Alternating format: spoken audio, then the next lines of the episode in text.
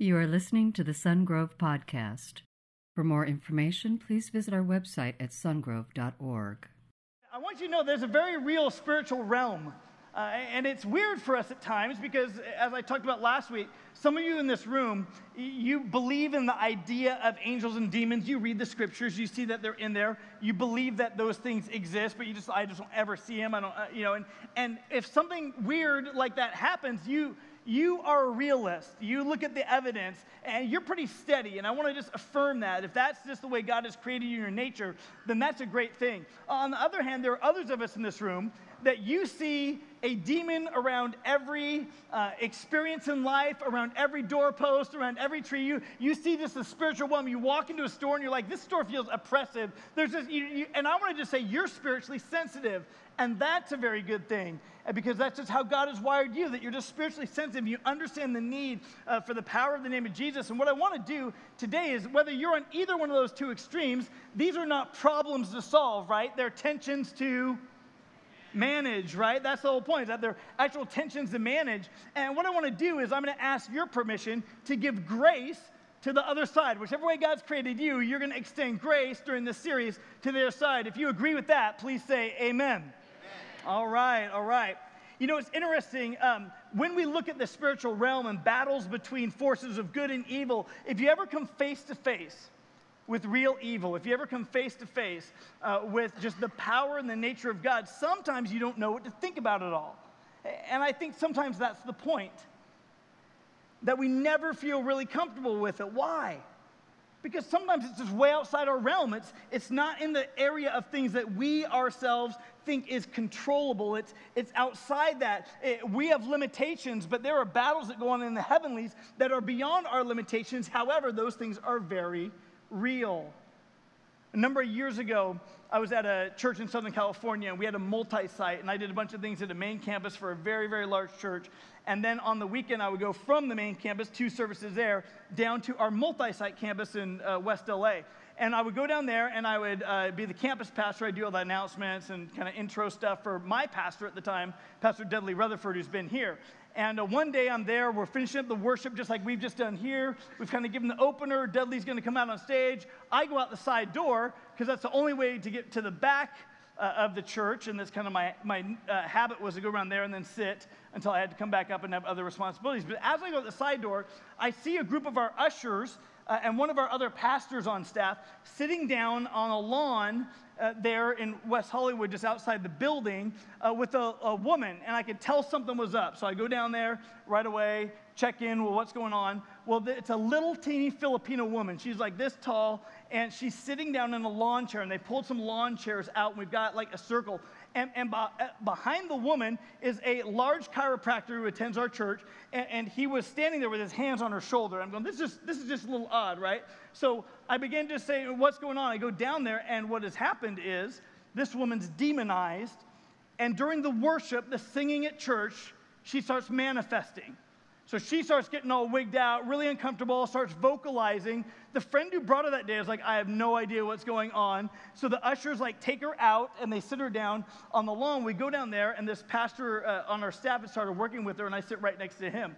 And it's very apparent real quick that this woman is actually demonized. She's a little Filipino lady, but she is speaking in languages that I either have heard or never heard before. She's got voices that are not little Filipino lady voices, and she is vocalizing. And this kind of thing, it makes the hair on the back of your neck stand up. And let me just say, in all my years of ministry, that there have only been three or four experiences in a situation like this. So you're talking one every years you know, years go by between experience. But this was that day, it wasn't expected, and this is what's happening with this woman. And, and so I sit down in the chair and we begin to confront that demon in the name of Jesus and say, by the power that raised Jesus from the dead, we command you to come out of that woman. And he looks right at me and he goes, He's dead, he's dead, he's dead. I say, No, he's not. James 2:19 says, "Even the demons believe in God and they shudder." This woman wants to be free, and he looks right at me and goes, "She's mine, she's mine, she's mine." Okay, now that's scary right there, right? I mean, all of a sudden, uh, somebody like goosebumps. By the way, if your kids read that goosebump stuff, throw that junk out, right? So, get rid of that stuff. That's not cool. That's a, just kind of an entry gate. But what, what I'm saying is, in this situation with this woman, she's there and she's, she's manifesting this. It's now we're talking to a spirit, we're not talking to, to her. And, and I begin to get this picture as we begin a battle because it's a battle over authority. The woman wants to be free, but this enemy is, is having claim on the life of this person, but she wants to be free. And so we begin engaging in battle. I began to get this picture in my mind that here's this big chiropractor, and he's standing behind holding the Filipino lady in her chair so she doesn't hurt herself or anybody else. And then there are people sitting on either side, and they've got like her arms pinned, and, and even one of them's holding like her legs so she can't you know, kind of go anywhere. And, um, and I got began to get this picture that as we're engaging with battle in these spiritual forces, that it's not me, it's not technique, it's not anything special about me. It is all about Jesus. And just like there was a chiropractor standing behind her with his hands on her shoulders, I began to picture that Jesus is standing behind me with his hands on my shoulders. And I'm just engaging with this because it makes me very uncomfortable. But as I'm engaging, I'm just saying, you know, it's not me. I'm not taking it personal. It's not me. I'm representing for the man. Amen? It's not my authority, it is Jesus Christ. It's his authority engaging with this spirit. And she tried to fight, you know, back and forth, time and again, but could not stand. You watch that spirit have to obey the powerful name of Jesus. And it came out of her with a shriek and a scream, and she was free. Will you give it up to the name of Jesus for that? And now she's in her right mind. She's talking just like a normal little Filipino lady, and we had two pastors who were on furlough from the Philippines, so we connected them with her, and they went to her apartment. And even that day, uh, she had kind of thrashed around a little bit until like a bracelet had broken off, and she's like, "Oh, can I get my charm bracelet back?" We're like, "No." No, we're going to take care of that. We're going to destroy that thing. You're not going to need that anymore. But she had all sorts of spiritualized stuff that were kind of just expressions and entryway to the enemy working in her life these little Filipino uh, pastor and his wife went with her to her house to help like clean out her house and just pray through it. Well, they get there and she's got journals everywhere, tons of journals. And they said, "What are these?" And she said, "Well, the demon would bang my arm on the table unless I would write." And they looked and they were just full of gibberish. For nine years, this woman had been oppressed, possessed by a demon. She also, by the way, was a nanny I just want to say if you got a nanny, check your references. right? But she just gave her life to Christ. And I remember that day that she got baptized at church. Here she went from being under the power, the authority of this spirit that would control her, and she wanted freedom, but it was so powerful, she didn't believe it could exist, that there could be freedom, because that was so real to her.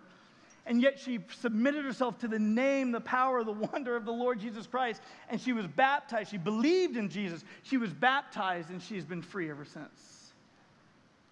And we don't hear a lot of stuff like that. And I don't tell a lot of stuff like that. Because even if it's happened in our church, I don't tell a lot of stuff like that, right? Because people get weird about it, they freak out a little bit. But the truth is, there's power in the name of Jesus. And, and I got to tell you, some of you in this room, you're like, yeah, I, I believe the Bible. But if you saw something like that, you might be like, I, I don't know, I'm out of here. This isn't my church anymore. What? Well, and it would really test do you believe what you believe or don't you? Are these things real or are they not? Does that scare you? It does me. It scares me a little bit. But what makes me confident is Jesus. That's what makes me confident. It's who Jesus is. Fear is not abnormal. It's part of the human nature, right? It's part of our condition. In fact, the disciples in Mark chapter 4, we're going to be looking, by the way, at Mark chapter 5, if you have your Bible open to Mark chapter 5. But in Mark chapter 4, to set this up, Mark is the action gospel. He's telling, like, just step by step. This is the ministry of the life of Jesus. He doesn't have a lot of time for intricate details. He just wants to give you, like, the action movie of the life of Jesus. That's the book of Mark. If you like action movies, read Mark. If you want details, read Luke. Luke is a doctor. He's very concise about details. But in this account, what we find is that the disciples are out on the Sea of Galilee. A storm blows up, much like this one that's raining down on us here today. And a storm blows up, and the wind and the waves are just incredible. In fact, some of the guys on the boat are professional fishermen. They've grown up their whole life on this lake. They know how it works, they know what storms look like, but this is unlike any storm they've experienced. Here's what happens the geography of Israel is much like California. you got coast, you got coastal mountains, then you got a central valley in Israel, just like we do here. Then you go up and you got mountains, and up in that mountainous, hilly region uh, is the Sea of Galilee. Then it drops way off down below sea level, goes out into the desert area of Jordan. And, and that's how the geography works. It's almost like going from here to, you know, out to Utah or Nevada or other places, right? So you begin to, uh, th- these storms come in off of the Mediterranean and they gain power as they go across that central valley. They go up into the hills. And then all that wind, all that pressure, that low pressure compresses down through the valleys. And the Sea of Galilee is surrounded like this room with almost like valleys with cracks in it. So the wind pushes down, it hits that water so fast. And in no time, you can have waves that are 10, 12 more feet high on a lake. It's crazy. I mean, it's just that's the geography of the land. Well, this storm blows up, and these guys are freaked out. So they wake Jesus up and say, Jesus, don't you care if we're going to drown? And Jesus gets up and challenges the guy's faith, and then he gets up and he rebukes the wind and the waves, and everything calms down and clears up. Okay, what would you think if right now somebody in church just rebuked the wind and the waves and, every, and it got blue sky outside? I'd be a little freaked out, wouldn't you? Right? So here's what happens the disciples were afraid of the storm. But then what happens is this in Mark 4 41, it says this they were terrified and asked each other, Who is this? Even the wind and the waves obey him. See, they went from being afraid, but now they use the word phobos from where we get like the word phobia. Like it literally, they were like, we were afraid of the what? We were afraid of the, the waves, the wind. We could tell you what was going on. They woke Jesus up. Hey, we got to let you know what's going on because we're going to die. They, they were all good with the what, but now they're terrified of the who.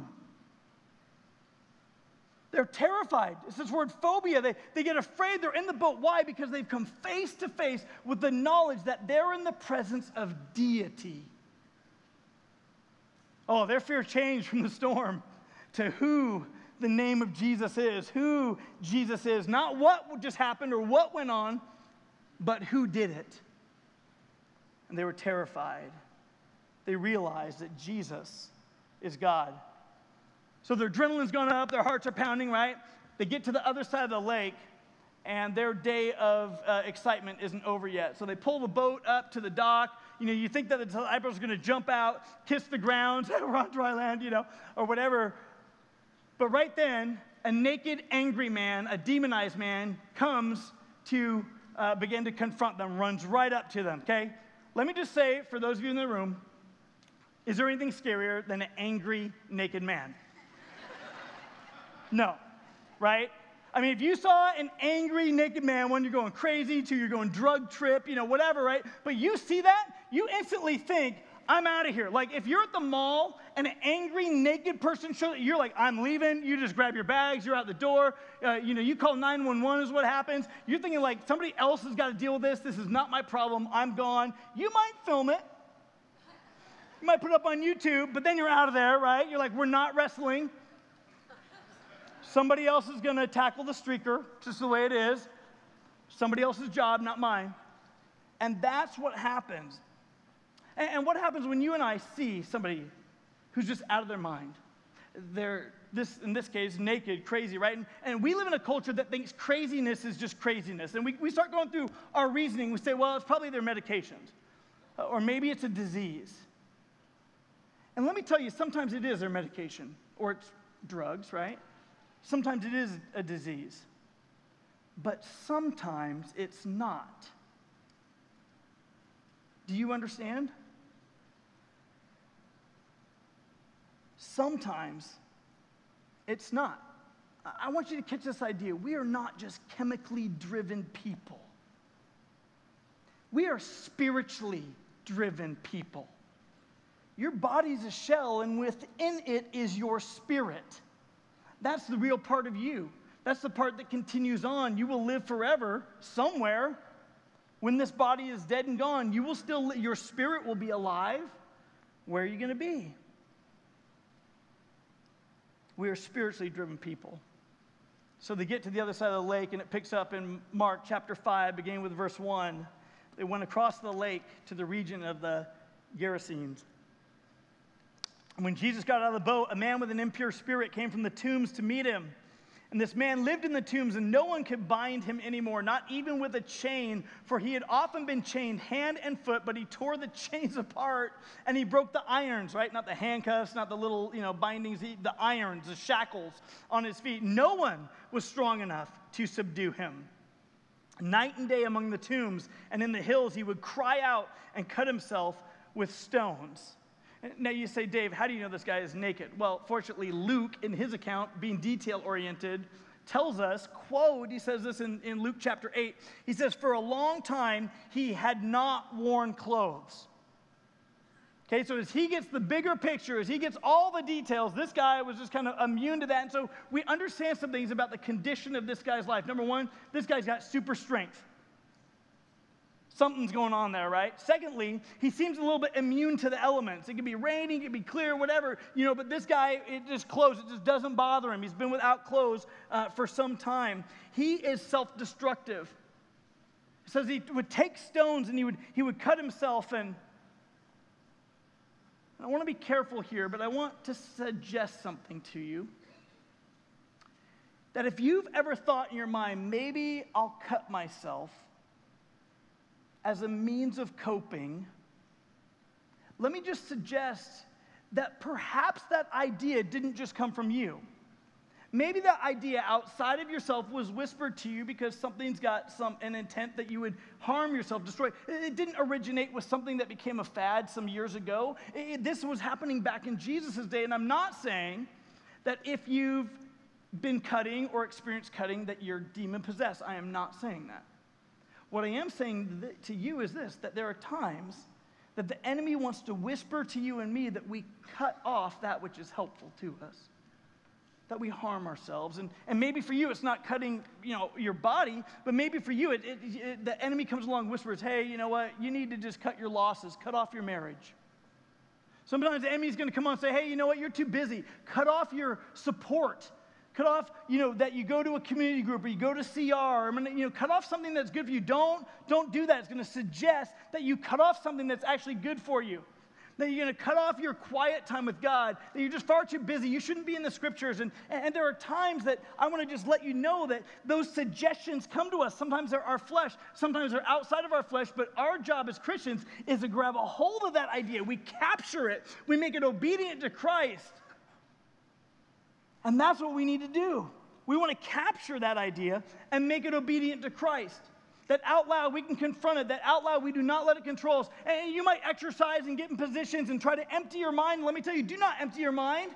The scriptures are clear that we're to be filled with God's Holy Spirit, that we're to be controlled by God's Holy Spirit. We're not to empty our mind of anything because you start doing that, then you let other things in your mind that you begin to make agreements with. And once you shake hands with that thought, and you walk, follow through on those behaviors, you've just opened yourself to being controlled by something other than God's Holy Spirit. As believers who are filled with our spirit and God's Spirit in us, we're to be led and controlled, take control of our thoughts. Then go exercise. Then go do things that are good for you. But we're to do that. And sometimes you and I have to all of a sudden wake up and realize I've been cutting off something and I've been getting played by the suggestion of the evil one, and I'm not going to let that happen any longer in my life. And so you take a stand out loud. Sometimes we've been just carried along by life and we haven't realized that there's a battle outside of ourselves. There's a battle that's going on. And, and right now, for Jesus' disciples, they're coming face to face with a battle that, that they just haven't seen, that, that's happening right in front of them. And so in Mark chapter 5, verse 6, uh, we find this account when we saw when he saw Jesus from a distance, he ran and fell on his what? On his knees. Wait, just please understand that this demonized man comes running up to Jesus and falls immediately on his knees. That's a position of submission, a position before the authority. It's not an accident. He comes up and he falls on his knees in front of him and he shouted at the top of his voice, What do you want with me, Jesus, Son of the Most High God? In God's name, don't torture me. For Jesus had said to him, Come out of this man, you impure spirit. Then Jesus asked him, What is your name? Real quick, let me time out right there. I've been training you and teaching you, and I want you to catch again that when Jesus Christ asks a question, is he asking it for his own benefit or for those who would hear? Those who would hear, right? He already knows he's God. He's asking the Spirit, What's your name? And what the Spirit says then, we see right here in the scripture, is, My name is Legion, he replied, for we are many. And he begged Jesus again and again not to send him out of the area. And I want you to picture this for a minute. Jesus, if he wanted the very specific name of the demon, he could have just asked, and guess what? That demon would have to reveal its very specific name. But Jesus didn't care about that. He wanted people to know that within this man, there's more than one thing going on. In fact, there are thousands of things going on. Legion is descriptive. Anybody would have heard it at that time and heard that there was a legion inside this man would understand that a Roman legion in that day and age was 3,000 to 6,000 soldiers and horsemen. That's what a legion. When a legion came to your area, they were going to conquer you. It was a lot, right? And so we see that right there. And, and, and they begin to beg, they begin to negotiate with Jesus. They come falling on their knees and they think, you know what, my judgment, it, the timetable has been switched up. And they beg him, don't torment me. Remember, James 2.19 says that even the demons believe in God and they shudder. And so this is what's happening. They're stalling the inevitable, guaranteed judgment by God and their ultimate fate being cast into the abyss. So here's the thing they come up and they start begging. It's, it's not our appointed time. Like, are you going to torture us before we know we're a defeated foe? We know the end is coming, but we, is it going to happen now? And they begin, they begin stalling. That's what the demons are doing when Jesus confronts them as they came running up to him. Now, I want you to picture this for just a minute. You have thousands of demons inside one guy against Jesus and Jesus wins hands down. It's no contest. You think if you saw one demonized person and whatever was going on inside them and freak you out, but I want you to understand that this is thousands of demons against Jesus and it's no contest. That's how powerful the name of Jesus is. That's who Jesus is. He is in the presence of deity at this moment, standing before Jesus Christ, acknowledges that he not only is the Son of the Most High God, but God Himself they shudder. If you're taking notes today on your outline, your body was not designed, or your body was designed to contain more than just your spirit. You were made for the Holy Spirit. That your body, my body, are spirit receptacles, that it contains our spirit. But not only that, when you and I accept Jesus Christ as Lord, you get God's Holy Spirit inside of you. That's what happens. That when you say yes to Jesus, you receive his forgiveness, God's Holy Spirit comes inside of you. And God says, Listen, I am making a temple of living stones, of living people. So, like, I'm a rock, you're a rock, you're a brick, I'm a brick. And what happens is, God is saying, of all Christians all over the world, everywhere, I'm not making a building. I'm making a living organism, the church. My holy living spirit is inside of you, and those are my people. That is my church. That's what God's saying. He's saying, Don't build me another tabernacle. My people are now my dwelling. Your body is a receptacle for God's Holy Spirit if you put your faith and trust in Him. But let me tell you something if you don't have God's Holy Spirit inside of you, along with your spirit, then you're not a Christ follower. I don't care what your tattoo says. I don't care what the t shirt says or what kind of doormat you have at your house or the art in your home. If you don't have God's Holy Spirit indwelling you, you're not a Christ follower. You're just not. Because your body was a receptacle for God's Holy Spirit. When you accept Christ as Lord, His Holy Spirit comes and makes His home, His dwelling. He is God with us on the inside. So your body's not just to contain you, but God in you. Mark 5 11, a large herd of pigs was feeding on the nearby hillside, and the demons begged Jesus, Send us among the pigs, allow us to go into them. And he gave them permission, and the impure spirits came out and went into the pigs, and the herd, about 2,000 in number, rushed down the steep bank into the lake and were drowned. And those tending the pigs ran off and reported this in the town and in the countryside, and the people went out to see what had happened. And when they came to Jesus, they saw the man who had been possessed by the legion of demons sitting there, dressed, thank you, and in his right mind. And they were what? Afraid. And those who had seen it told the people what had happened to the demon possessed man and told about the pigs as well. Then the people began to plead with Jesus to leave their region. follow this through with me for just a moment. Sometimes when I would read this factual account of what went down there, I was like, what? Why did Jesus let them go in the pigs? It's like they won because then the people got freaked out and they asked Jesus to leave. It's like the demons won. It's like, hey, we're getting cast out, but we're going to get you. Isn't that weird? Like when you read it, sometimes you're like, what's, what's actually going on here? I don't understand what's going on here. So the demons, they want to go out, but they don't want to be out in anywhere land. They want to go and they want to go into these pigs. And so Jesus lets them go into the pigs. The pigs run down the hill and they basically stampede into the water and they drown or they go off the little cliff or the edge or whatever. Just, you know, so you have this ma- massive stampede, although it would probably be more like a hampede right? So all the pigs go down, they run in the water. It's just, you know, they just, they, like lemmings, they just go off and, and there they are. And, and, and these, you know, the herdsmen, they see what's going on and, and they, they freak out and they run. They run back into town. Let me just tell you, if you're the herdsman, you're not the owner because in that day and age, if you're the businessman, you're not watching your own pigs. You got other people doing that. So they're the tenders. And what they want to do is run back to town and say, listen, it wasn't us. It was this guy Jesus and the demon possessed guy, and they went in the pigs and they went down there. And so they're going to go tell their owners so they don't get in trouble. They don't lose their job, right? But the demons go into the pigs. Why? Jesus allows for the demons to leave this guy and show everybody what the nature of demons is when they inhabit someone. Their intent is always to destroy that in which they habit, inhabit. So there's this not just visual thing, hey, this guy, something's weird's going on, but there's an actual physical, suddenly the, that which is spiritual becomes visible for real people like you and me. And these demons come out, they go into the pigs, they hampede into the water, and then they're, they're dead, right? And you see, all the nature of demons is to destroy its host. That's the nature of the defeated trying to take others with them.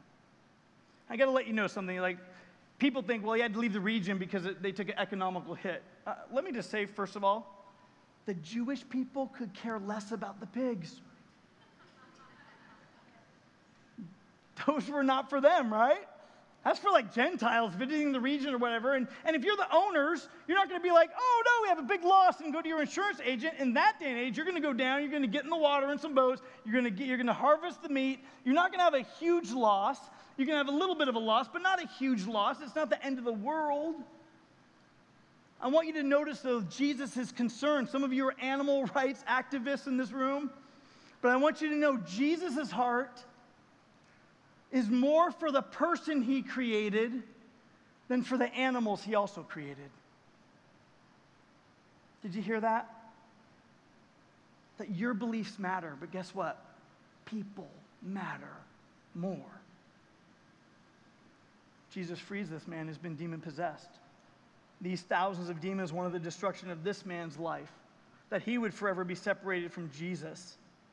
Listen, the people get afraid, right? It's the same word. It's the phobos word. And, and what it is, the people were afraid of the possessed man. Used to be afraid of the naked, angry guy, right? But now they experience a holy fear of the supernatural power of Jesus. What has just happened to the disciples in the boat is now happening on land to the multitudes of people, right? that they see this thing happen. And they were, they were afraid of this guy. Like, we avoid that area. We let that guy go live in the tombs. Nobody lives in the, you know, the graveyard except for that guy. And we avoid that. They used to be afraid of him, but now this guy's in his right mind. And they are absolutely terrified. It's the same word, the phobia of Jesus because they've seen the supernatural power of Jesus. In fact, what happens is I believe the people experience what's called a hagia phobia. That is a holy fear. See, it used to be we were afraid of the weird, crazy guy, right? But now we are experiencing a holy fear before the supernatural power of deity.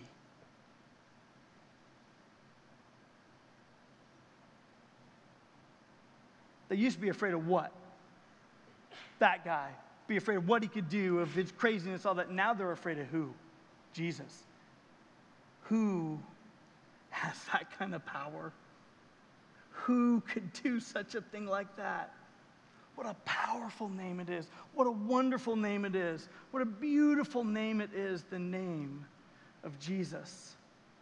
Mark 5, verse 18, as Jesus was getting in the boat, the man who had been demon possessed begged to go with him. And Jesus did not let him, but said, Go home to your own people and tell them how much the Lord has done for you and how he has had mercy on you. So the man went away and began to tell in the Decapolis all, uh, how much Jesus had done for him, and all the people were amazed. A Decapolis is a fancy word that means the 10 cities around the lake. If you go to Israel today, you can go see to 10 different areas that there were cities right around that lake. A lot of them are still there. You can go to cities that are named in the Bible. You can go to actually physically there today. There were 10 cities around that lake. It's a pretty big lake. It'd be like saying, hey, North Lake Tahoe and South Lake Tahoe, right? And other places all around. Same thing. They were able to go, and he began to go, and he began to tell them two things. He told them how much God has done for him and how God has had mercy on him right? The guy's like, hey, man, you freed me. I want to be with you. I want to go with you. Remember, the people got afraid and they begged Jesus to leave. But what did Jesus do?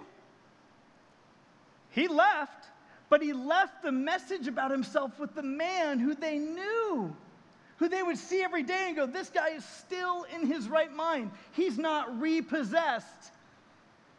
He's been freed by the power of Jesus, and this man, one of their own, their trusted one, would go around and tell. And sometimes you're like, Jesus, get him. Jesus, go tell him. And Jesus, like, no, I freed you.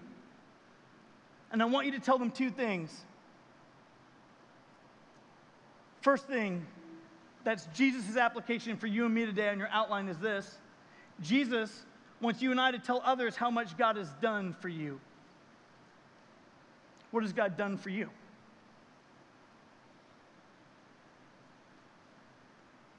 How has God forgiven you of your sin? That He's answering your prayers.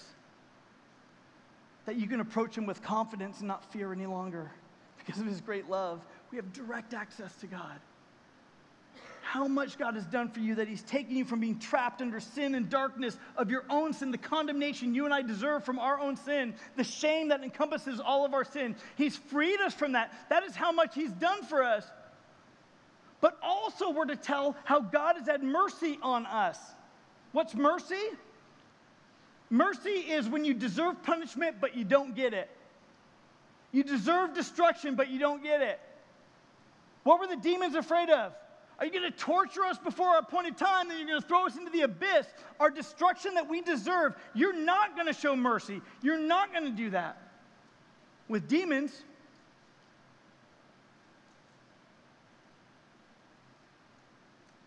Here's something I want you to understand.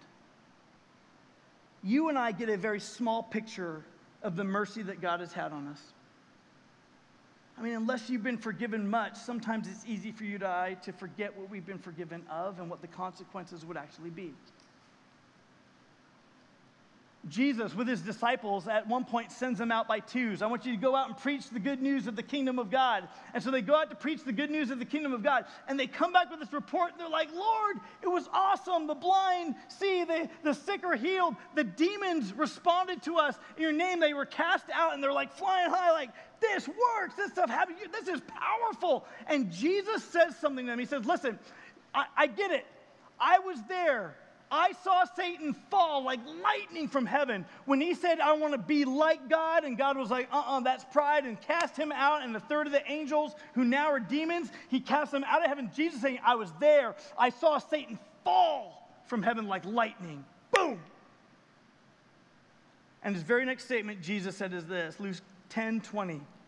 However, do not rejoice that the spirits submit to you but rejoice that your names are written in heaven.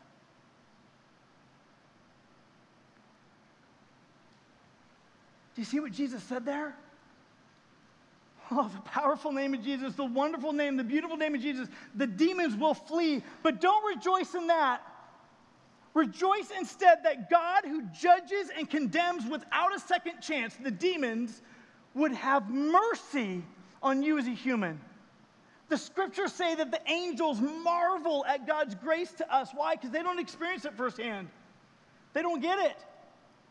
But you and I, we have received the mercy. The demons that God created as angels that are now demons, they don't get a second chance. And God, God with compassion, listen to the heart of God, the heart of Jesus. He says, Listen, don't rejoice that the Spirit submit to you.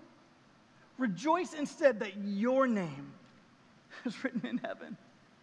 What a wonderful thing that is. What a beautiful thing that is. That your name, that my name, with our sin, could be washed away. That instead of being condemned to the abyss, to being tortured for our sin, to be put in a place the Bible calls hell, that God would have mercy on us, and not only mercy, but grace, that He would give us what is undeserved, it's undeserved favor. Our names are written in heaven. Will you give it up for the Lord on that? That is just the good news. And when it comes to spiritual warfare, we need to remember our names are written in heaven and that the spirits have to submit to Jesus. But let me tell you, we forget too often the mercy God has had on us. And there are other people out there. They may not be demonized. They could just simply be under the power of darkness, their own sin, the condemnation from God on people for their sin. And let me tell you, Jesus is saying, don't forget them. Your name might be written in heaven, but what about them? Is there not one more that we could invite to be in heaven? I've heard a statistic that says 85% of Christians will never actually share their faith verbally with another person. Sometimes in America, I believe that. I don't think that about this church. I see too many of you inviting friends and having conversations and doing that, but there are certainly among us times, sometimes the greatest miracle is not casting out a demon, it's getting you to tell your story. let me tell you, I'll work with you. Because sometimes the way that we tell our story is in community. And so we invite people here and we get them here so they can hear the good news of Jesus so that the gospel can penetrate to them. And so let me just ask you right now who would Jesus be putting on your mind, on your heart, that needs to know that God would have mercy on them? Oh, they're looking for joy in their job. They're looking for joy in their family. They're looking for joy in their material possessions. And all those things cause us to lose heart. They can find joy because God would have mercy on them, that their names could forever be written in the Lamb's book of life in heaven. Listen, without grace, it would be very different for you and me, wouldn't it? We'd be on the one strike rule you sin, you're gone. And the day would come when you and I would stand before God and His judgment. But here's the beautiful thing for believers when we stand before God's judgment, having put our faith and trust in Him, that judgment is a reward ceremony. They don't replay your life up in heaven and say, Oh, I had no idea you did that. But what happens is Jesus says, it's all forgotten. It's all washed away. I paid for it with my blood, and now I'm going to give to you grace, an inheritance that will never perish or spoil or fade. It's been kept in heaven all along here for you, and this now is yours. Enter the joy at my right hand. That's what that ceremony is. That is good news. But let me tell you, there are people who need that good news. Because there are people who their, their fear of what's going on in life and their life experiences is going to turn to absolute horror before God. They're going to have a holy fear before Almighty God because their sins are not washed away, their sins are not paid for. And I want us to wake up as a church. Who is it that God would want us to bring here? Who is it that God would want you to share your faith with? Who is it that God would want you to invite who needs to hear this? There is a spiritual warfare, and the spirit, uh, the enemy's greatest weapon oftentimes is comfort and silence. We get comfortable in our salvation. He's like, I lost you. It's cool as long as you don't ever share that with anybody else. There are people that need to be freed. Jesus, we come before you now and we ask you, by your mighty power, to move among our congregation. That God, there would be people who, because of what we talk about today, would have their lives irrevocably changed in Elk Grove because of the message of your gospel. God, we pray against the design and the desire of the evil one in our lives and against the design and desire of the evil one in Elk Grove, that there is a very real spiritual battle, God, and we stand against him. In the name of Jesus, we stand against the evil one. And we proclaim that this house shall be a house of the Lord, this house shall be a house of prayer, this house shall be a place where it becomes a launching platform for us to be the church, the living temple of God in a lost world that desperately needs you. Maybe right now you're sitting in your seat and you're realizing, I've never taken that first step. Jesus has done all the work. He paid for your sin on the cross, but you've never asked Him for forgiveness, and you have never invited His Holy Spirit into your heart. And if today you'd like to do that, to receive the forgiveness of your sins, to come alive spiritually, to be freed, then you pray a prayer like this, right where you're seated after me Jesus, today I give you me. I ask you to come into my heart. Forgive me of all my sin. Let your Holy Spirit come and live in me. Because I believe your death on the cross paid for my sin. You were dead and buried. You rose to new life. You are God. So I give you me. Thank you for listening to the Sungrove Podcast. For information on Sungrove Church, visit our website at sungrove.org.